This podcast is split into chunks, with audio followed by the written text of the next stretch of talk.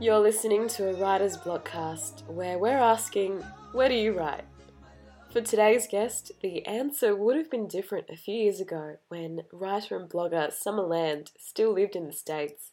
These days, she's in the small country town of Mudgee in New South Wales. So we wanted to talk to her about how change of location affects the way she writes.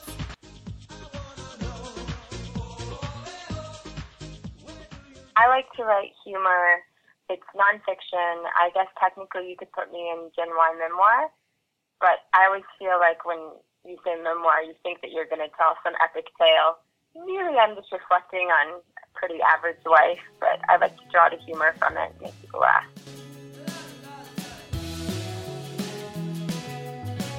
I typically love to write in a cafe, one that has Wi-Fi, because often I feel like I need to reference something.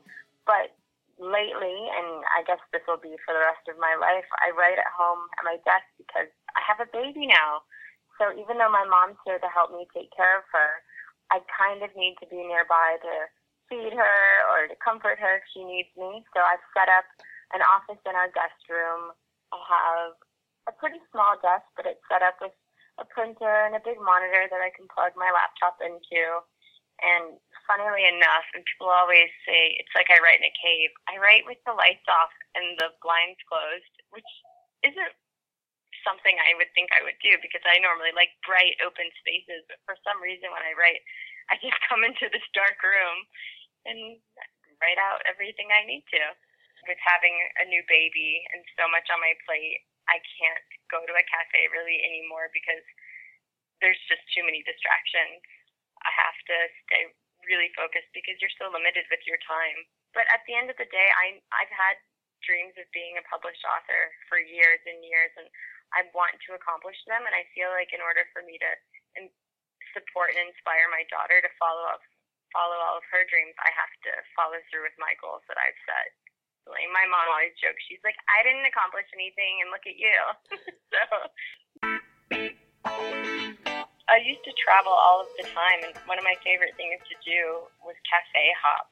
So I'd get up in the morning, I'd take my laptop, I'd be in a city I'd never been in, I'd find a spot that someone recommended, I'd have breakfast, I'd write a bit, then I'd go for a walk more, stumble upon another cafe, write more, have lunch, and I just loved finding new spots, people watching. I am really inspired by the energy around me, especially in a big city. I don't think that I would sit in my house in a guest room writing if I wasn't in this tiny town of 12,000 like a little baby. Maybe I'd be more inclined to get out.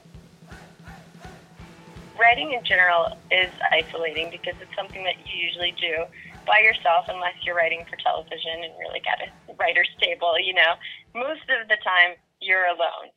So it shouldn't be that much of a shock to move to a small town if what you do is spend most of your time writing, but it it has been because I moved from well, I went to college in Boston, which is a big city, you know, five million people, and then even Park City, Utah, you have tons of tourists all the time, and now I'm in this tiny town of Mudgee with 12,000 people. The main industry here is wine and mining.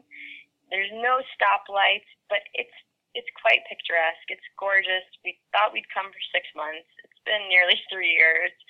And yes, sometimes I feel not less inspired, but maybe I don't have as much energy because because I've allowed myself to I don't know, maybe I've slowed down or relaxed or something. I'm not out doing a bunch with all of my friends all of the time that I'm not triggered and constantly motivated to write these funny stories. But if anything, it's just been more of a challenge.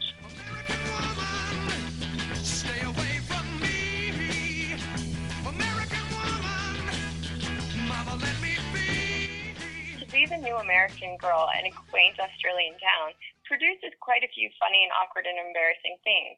I'm not shy. I'm not antisocial. So I always try to, you know, I go to all of the events. I reach out to everyone. I like, there's an opportunity. I usually take it.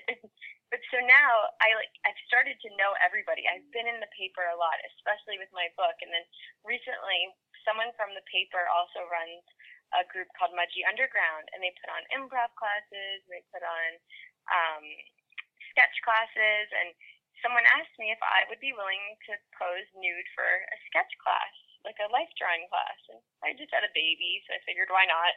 and I went and did it. And then I realized when I, like, I just thought I wouldn't know anybody, but I knew everybody there. You know, like, it, it was the people that owned the bar down the street that I go to. It was the little old lady who comes in and gets coffee all the time where I go. It's just, it's just so funny that you think that you're going to be this outsider looking at everybody, but so quickly in this town, well, if you're me and have my personality, you become a local just straight away, and maybe they you, everyone ends up seeing you naked. so I don't feel like I can really just observe and write about them because it's too, small of a town. Everybody everybody knows.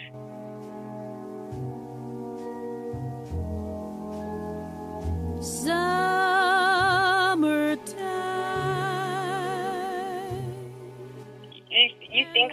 trying to launch your writing career that you need to be in a major metropolitan city.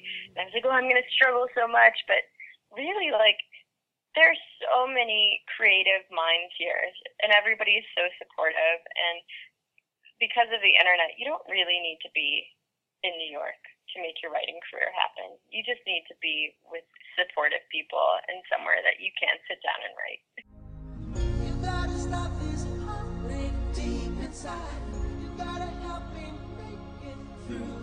Save me. Come back and save me.